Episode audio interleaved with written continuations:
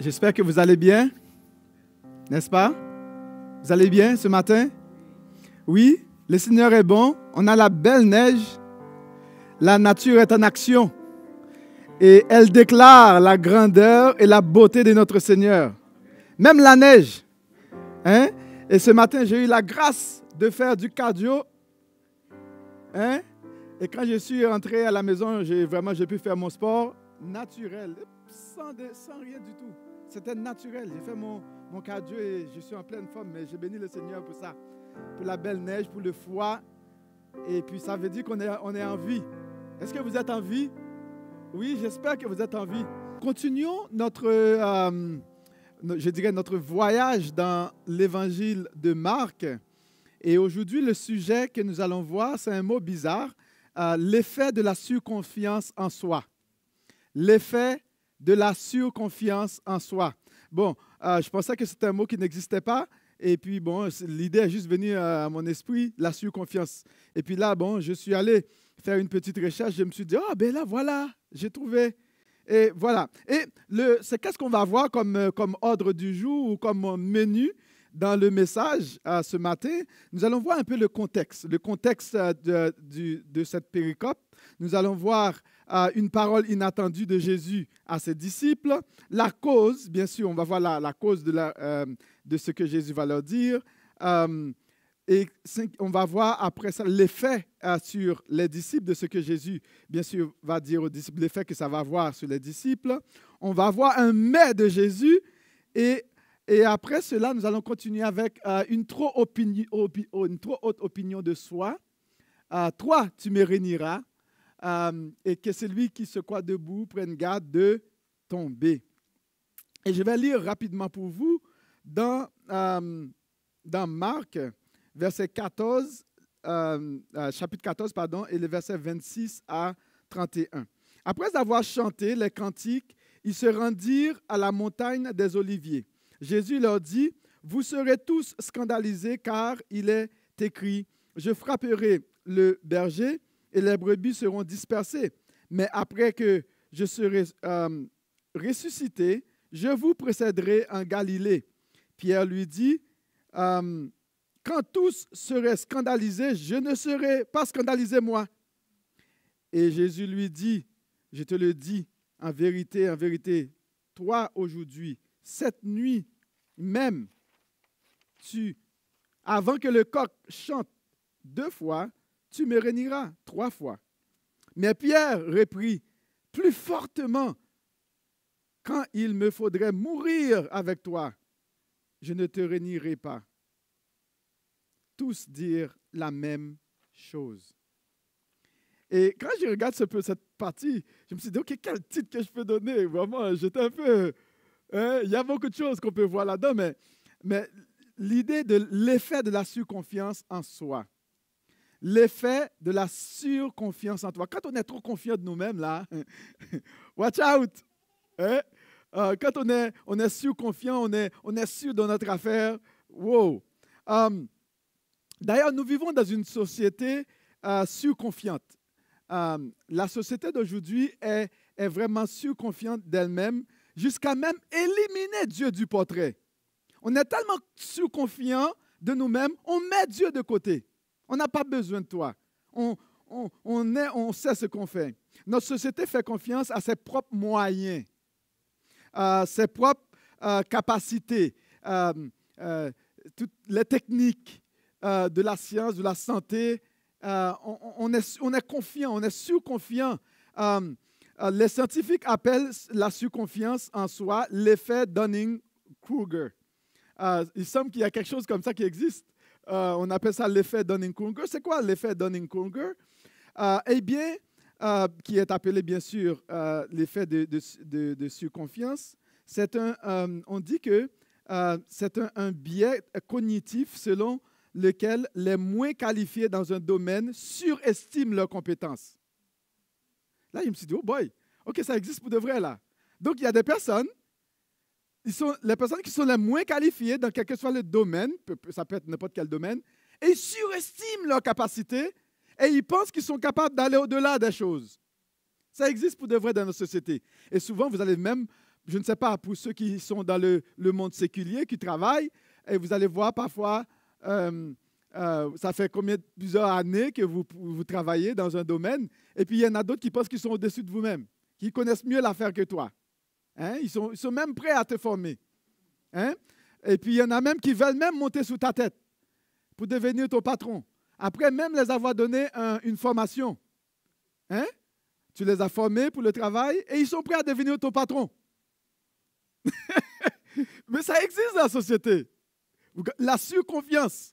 Euh, euh, et c'est ce que nous allons, nous allons voir cet exemple de, Pierre et de ses camarades euh, vraiment dans, dans, dans, Marc. Et Pierre était vraiment un de ces des disciples de Jésus qui étaient, mais pas seulement lui, mais les autres aussi. Parce qu'il dit, moi aussi, moi aussi, moi aussi. Comme, c'est comme la tête à, la tête à claque, là, je ne sais pas comment on appelle ça là. Il dit, moi, la tête à claque, moi aussi, moi aussi, moi aussi. Pierre, il dit quelque chose. il a dit quelque chose, puis toutes les autres disciples, moi aussi, moi aussi, moi aussi. Donc, c'est pas. Donc, c'est comme souvent, on tombe dans le même jeu. Ouais, souvent, euh, on tombe dans le même jeu. Donc, le contexte, on va voir le contexte euh, de, de, de, cette histoire, de cet exemple que j'aime la parole de Dieu parce que c'est tellement naturel, ça touche la vie de tous les jours.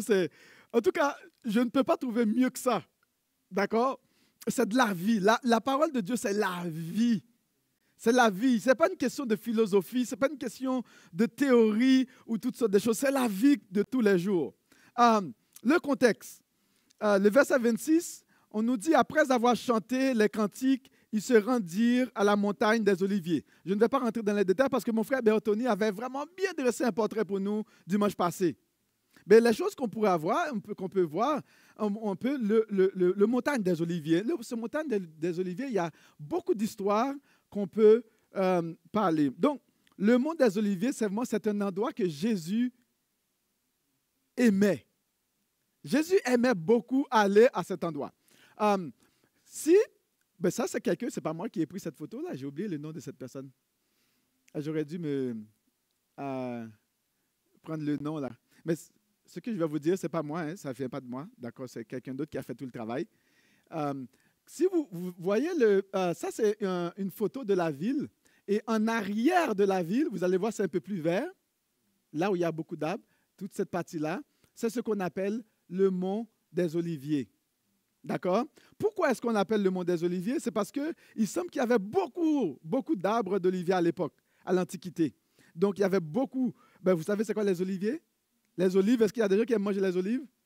L'huile d'olive Bon, alors, on appelle ça le mont, le mont des Oliviers. C'était une colline d'environ 800 mètres euh, euh, d'altitude, euh, située juste à côté de Jérusalem, à l'est de la ville. Bien, de l'Antiquité, c'était vraiment, il semble que c'était riche euh, on va regarder cette image pour un bon petit bout. C'était riche vraiment en, nos livres. Euh, il y avait beaucoup d'arbres. Donc, il y a beaucoup de choses. Il semble que c'est à cet endroit, que c'est cette colline-là que David montait lorsque Absalom euh, le pourchassait pour le tuer. Lorsqu'il montait en pleurant, hein, vous vous rappelez de cette histoire? quand Absalom voulait prendre sa place, et lui, il montait vraiment à pieds nus avec toutes ses troupes, et puis il pleurait. Euh, il pleurait, il pleurait. Euh, on peut voir cela euh, dans 2 rois 15, verset, verset 30. Et c'est là aussi que le roi Salomon fit ériger des hôtels, hein, des hôtels, hôtels pour, pour à l'honneur des, des, dieux étrangers, des choses comme ça. bon, plus tard, bien sûr, on sait que le roi Josias, lorsqu'il va faire la réforme, il va les détruire, selon 2 rois 23, verset 13. Le mont des Oliviers est aussi associé à l'ascension de Jésus. Vous comprenez, c'est là que, euh, selon, euh, je pense, Luc, euh, si je ne me trompe pas, selon Luc 24, verset 50 à 52, et aussi Acte 1, verset 9 à 12, et c'est là que Jésus se tenait avec ses disciples parce que c'était son endroit préféré. Alors, et c'est là aussi qu'il monta aux cieux. D'accord? C'est là qu'il monta aux cieux. Et je, on pense aussi que c'est à cet endroit même qu'il va revenir.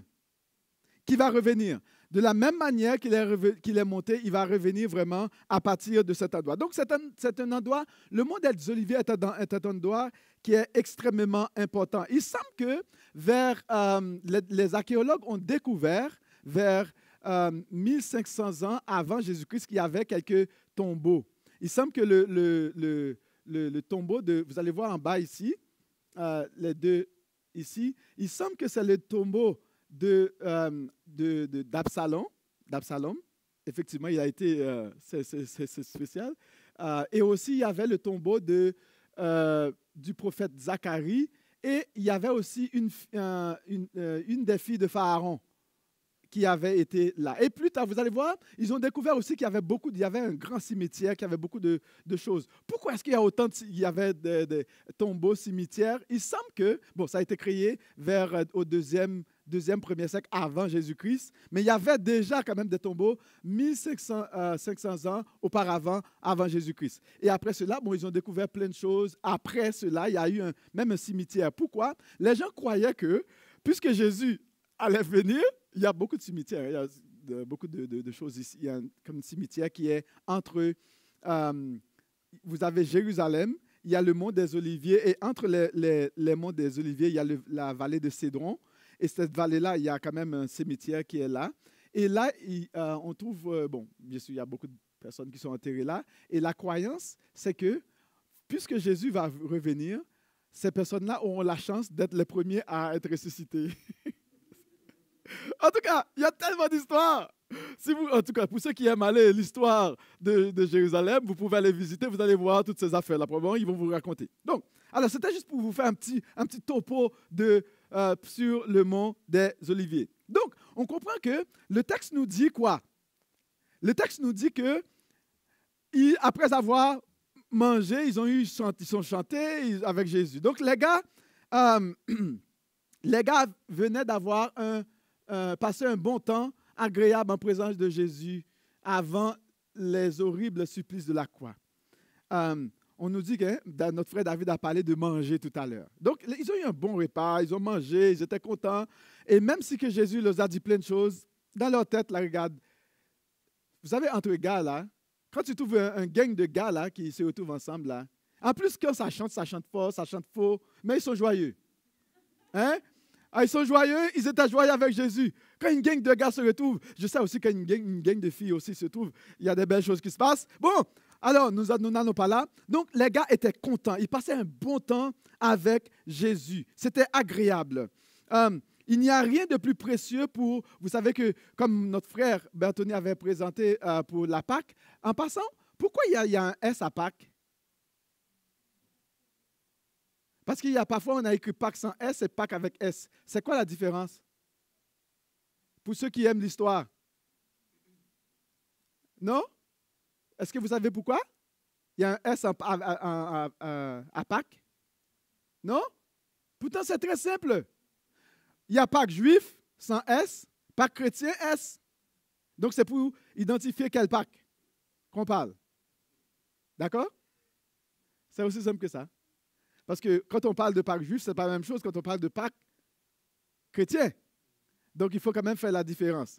Donc, c'est comme ça. Donc, euh, on parle de, de la Pâques, c'était vraiment la, fête la plus extraordinaire pour les Juifs. Quand ils se retrouvent ensemble, c'est la joie de se rappeler de ce que Dieu avait fait, comment Dieu les a, a délivrés de l'esclavage de l'Égypte.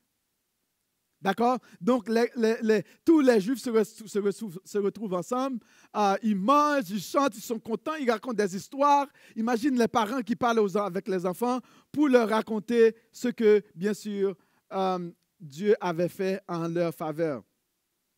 Vous savez que quand le cœur, le cœur est dans la joie, on n'anticipe jamais le, désespoir, on n'anticipe pas les, mauvaises paroles. Les, paroles, il n'y a pas de place pour, quand c'est la joie, il n'y a pas de place pour les mauvaises nouvelles. Est-ce que vous êtes d'accord? Il n'y a pas de place pour les, les, mauvaises nouvelles quand il y a la joie.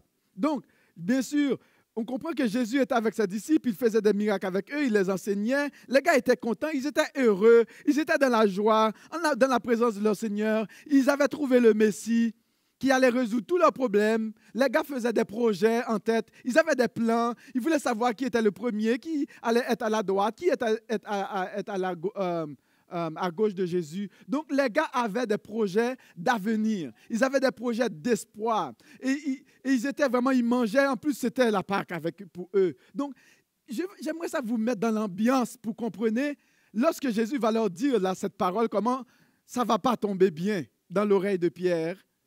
Ça ne passera pas. Vous comprenez?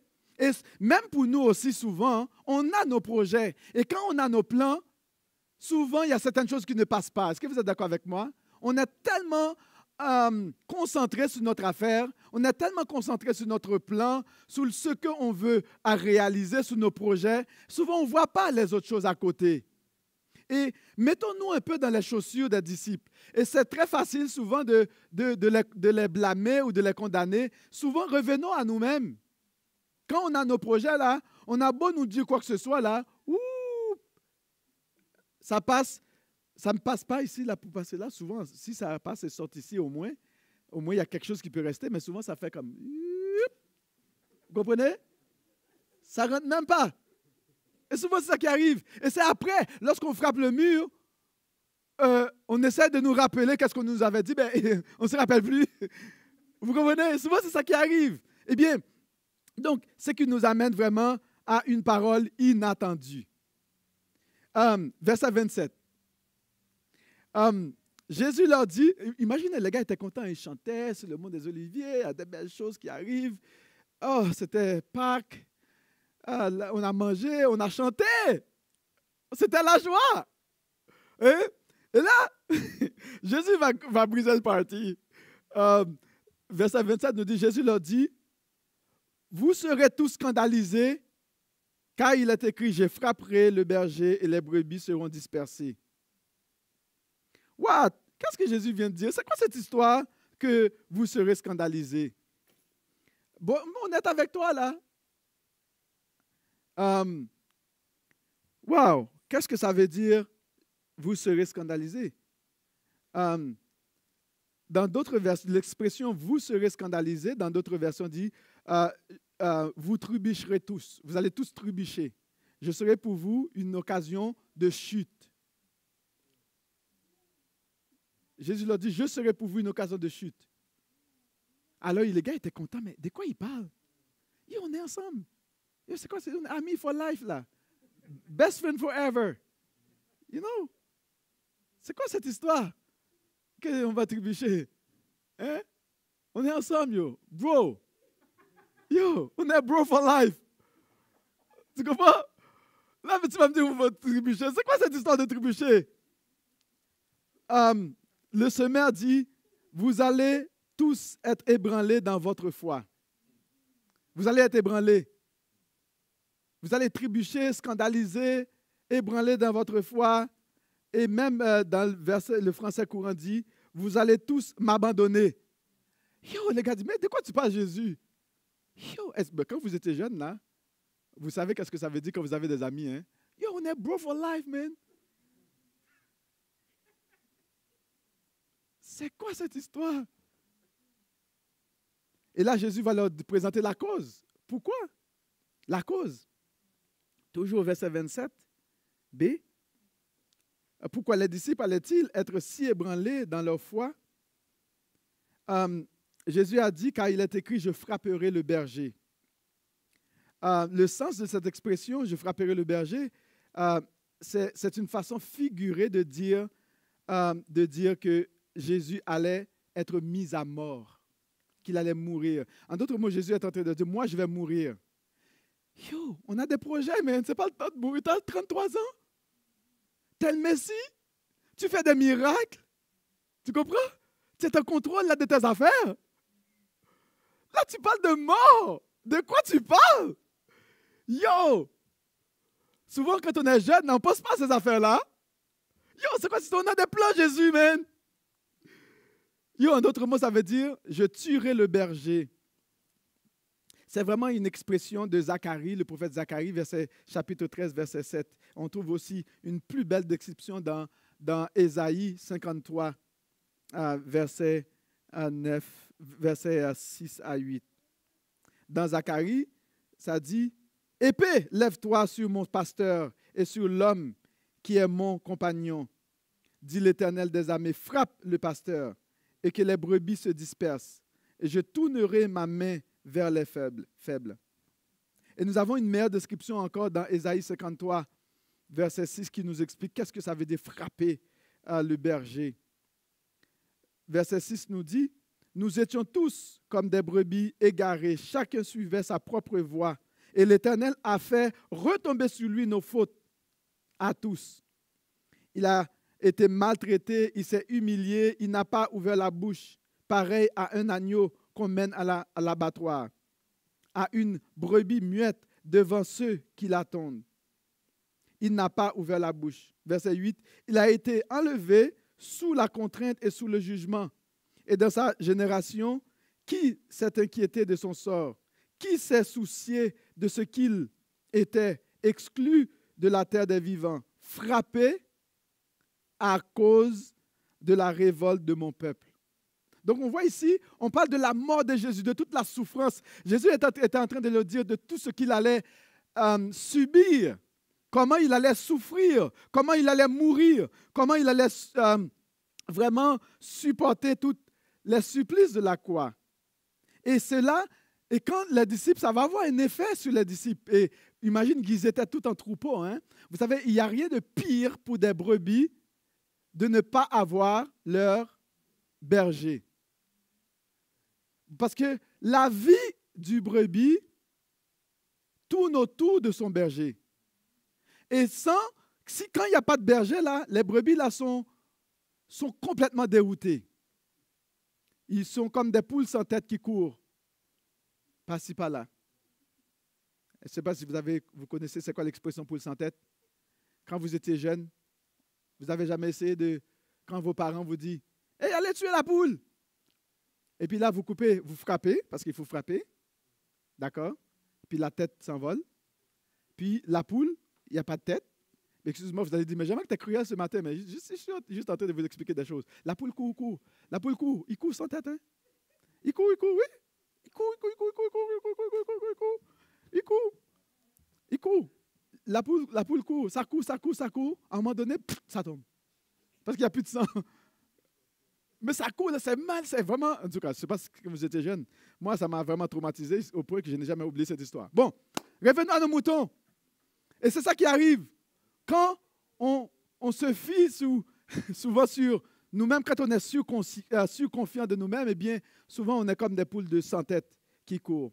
Et là, Jésus, la cause de cela, c'est que euh, le fait que Jésus va être mort, le fait qu'on va prendre le berger, ça allait avoir eu tout un impact, un effet vraiment négatif sur les disciples. Ils allaient être dispersés. Dispersés, ça veut dire partir de tous les côtés. Ils vont courir de tous les côtés. Ils n'auront pas, ils seront perdus. Ils seront déroutés, sans point de repère. Et, ils vont courir comme une poule sans tête, quoi. Imagine vraiment euh, ces disciples qui avaient tout un rêve.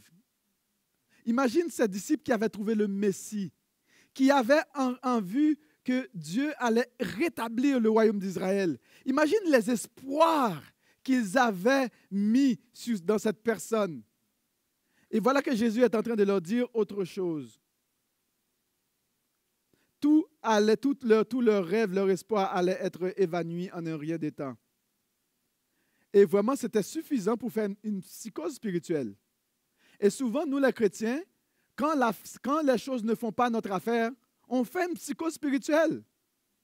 Et quand euh, Dieu ne répond pas exactement selon nos plans, selon notre règle, notre norme, on fait une psychose spirituelle. On est comme des brebis perdus. On pense que Dieu nous a oubliés. On pense qu'il nous a délaissés. On pense qu'il n'est plus avec nous. On perd tout espoir on fait une psychose spirituelle. Et c'est ce que, bien sûr, les disciples probablement vont à faire aussi. Donc, il va y avoir une crise spirituelle. Je ne sais pas si vous avez déjà fait une crise spirituelle. Vous avez des choses que vous aimeriez réaliser. Au lieu que ça aille bien, ça va pire. Vous avez des projets, vous pensez que vous allez les réaliser, mais ça n'a pas vraiment, euh, c'est pas réalisé. Eh bien, qu'est-ce qui arrive? Quand on ne vit pas Souvent, selon la perspective du royaume, eh bien, quand une petite chose arrive, on est on court partout comme une poule sans tête. Les enfants de Dieu ont tendance à vivre dans une sphère de peur quand les choses ne vont pas selon leur plan. On a tendance à nous inquiéter, à nous angoisser, à nous stresser, parce que les choses ne vont pas toujours comme on veut.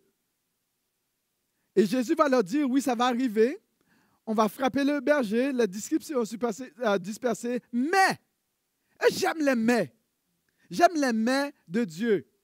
Il dit, verset 28, mais après que je serai ressuscité, je, vous précéderai en Galilée.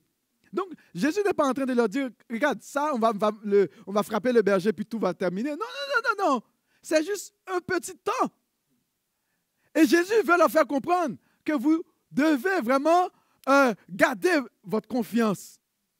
Même dans les temps difficiles, ne perdez pas courage, ne perdez pas confiance. C'est un temps difficile. Et Jésus veut leur rassurer et leur faire comprendre. C'était pour. Il y, avait, il avait un but en arrière de sa souffrance. Il y avait un but en arrière de sa mort. Ça allait durer un petit temps. Jésus, va, Jésus leur dit Moi, je serai ressuscité. Oui, on va me tuer. Oui, on va me frapper. Oui, on va m'égorger. Je serai ressuscité. Pourquoi? Parce que Jésus est la résurrection. Jésus est la vie et il ne peut pas mourir. Le tombeau ne pouvait pas le garder. Le tombeau ne pouvait pas garder Jésus. Pourquoi? Parce que Jésus est sans péché. Et c'est seulement ceux qui ont le péché qui restent au tombeau. Celui qui est sans péché ne doit rien au péché. Vous comprenez? Jésus ne doit rien au péché. Parce qu'il est lui-même, il allait mourir, bien sûr, il allait prendre, prendre, payer la dette de, toute l'humanité, mais lui-même est sans péché. Aucune situation difficile n'est permanente pour Jésus. Oui, il y a un temps où ça va aller mal. Et là où vraiment la situation est grave, c'est pendant ce petit temps-là de difficulté. Et c'est là qu'on va voir l'effet vraiment de, cette surconfiance en soi. Au lieu de, de mettre la confiance en Jésus qui leur dit qu'il va être ressuscité, au lieu de juste le laisser faire son travail, souvent, quand on fait face à une petite situation difficile, on a tendance à prendre les choses en main. Et c'est ça le problème du croyant. Dans les petits temps, dans le laps de temps où la chose a commencé et le moment où la chose va terminer, pendant cette période-là, cet intervalle-là, on a tendance à prendre les choses en main. On a tendance à prendre les choses selon nos propres capacités. Et c'est là le problème. Aujourd'hui, on est dans un temps de pandémie, n'est-ce pas? Ça a commencé quoi? Depuis euh, peut-être euh, novembre passé, ou ça fait je sais pas, novembre ou décembre, depuis en Chine. Mais aujourd'hui, on est encore décembre, peut-être presque un an. Et la difficulté, vous allez voir que c'est pendant ce laps de temps. Ça va terminer la COVID en passant. D'accord? Ça va terminer. Ça va aller.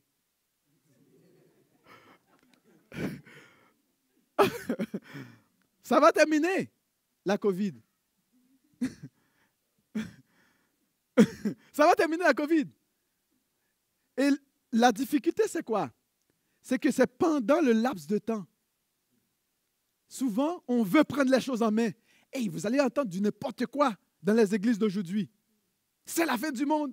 Jésus va venir bientôt. Euh, euh, théorie, euh, théorie de complot. Vous allez entendre n'importe quoi. On veut prendre la chose en main. On veut montrer qu'on est capable, qu'on sait les choses.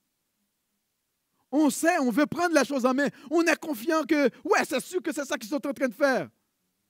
Plein de théories. Vous allez entendre n'importe quoi. Et même après, quand c'est terminé, là, il va y avoir d'autres choses qui vont arriver. D'ailleurs, ce qui va être impressionnant, quand cette histoire va terminer, il va y avoir une belle croissance économique qui va arriver. Ah, le taux de chômage va baisser. L'argent va. Hein, parce que le gouvernement va. les billets, là, hein, ils vont imprimer les billets. Et puis vous allez voir, les gens vont trouver un emploi. Et puis bon, Covid sera chose passée. Bientôt, on va, avoir une belle, on va vivre une belle croissance économique. Attendez-vous bientôt à une belle croissance économique. Je ne sais pas comment ça va se passer. Mais attendons-nous à une forte croissance économique bientôt. Je ne sais pas de combien de mois, mais euh, j'aimerais bien entendre ceux qui vont faire la théorie de complot après, quand cette belle croissance va arriver, quand tout va aller bien. J'aimerais bien les entendre. Ceux qui vont dire que c'est la fin du monde, hey, j'aimerais les entendre. Ah, il n'y a plus de faux du monde. Maintenant, tout va bien. Souvent, on veut prendre la sous-confiance. Euh, on va voir l'effet de la sous-confiance en soi dans les temps difficiles. Et on va voir la réaction de Pierre. Et qu'est-ce que Pierre va dire à Jésus? Eh bien, il dit, tous seraient scandalisés, je ne serai pas scandalisé moi. Moi, je suis fort. Spirituellement, même, si les autres, là, ils, vont trébucher, ils vont vivre leur dépression, ils vont plus à l'église, euh, ils restent chez eux, ils restent devant leur écran, ils écoutent. Mais moi, je vais venir à l'église. Tu vas voir, je suis fort. Et les autres, ben, en d'autres mots, aujourd'hui, c'est un peu comme ça. Hein? Si je, mets ça aujourd'hui, je ne suis pas en train de dire que c'est, c'est ce qu'on fait. Vous comprenez? Et souvent, on est sûr la tendance humaine est de vouloir prendre les choses en main quand ça ne va pas. Et Pierre croyait en sa propre force. On n'est pas mieux que Pierre. Et Pierre, n'est pas mieux que nous non plus. Pierre voulait vraiment, dépendait de sa propre justice. Pierre se croyait meilleur que les autres. Pierre était rempli de lui-même. Il avait sa façon de voir les choses et c'était comme ça que ces choses allaient se faire. À Dieu le plaise. Rappelez-vous hein, quand ce qu'il avait dit, quand Jésus avait dit qu'il allait mourir, qu'est-ce que Pierre a dit? À Dieu le plaise, cela ne nous arrivera pas. T'as beau avoir ton affaire, Jésus, là, mais moi, je dis que ça n'arrivera pas comme ça. Ça va arriver selon mon plan à moi. J'ai mon plan, moi. Toi, Jésus, là, ton plan, là, mettons ça de côté. À Dieu le plaise. Et il va dire carrément ça à Jésus. C'est comme la sous-confiance en soi. On veut que ça passe comme on veut. Et quand ça ne va pas comme on veut, c'est là que ça va mal. Vous comprenez? Il croyait en lui-même. Et ce passage m'a montré vraiment à quel point nous nous trompons nous-mêmes parfois. On se croit fort, on se croit puissant. Moi, quand j'étais jeune, je pensais que je pouvais vraiment euh, sauter partout. Je faisais du Tarzan, euh, du Spider-Man. Et puis, je, montais sur les murs, j'allais d'arbre en arbre. Et je te dis, je pensais que j'allais jamais mourir. Et quand on était jeune. Et aujourd'hui, j'ai mal au dos. Je ne sais pas si c'est pas ça. Bon. Et j'ai des douleurs partout aujourd'hui dans mon corps. Là, je suis vieux. Le corps dit, OK, t'es jeune, tu vas voir putain, qu'est-ce qui va se passer, mon homme. Et j'ai des douleurs à tous les jours. Parce que quand on est jeune, on pense qu'on est capable de tout faire. On est surhumain. On est puissant. On est fort.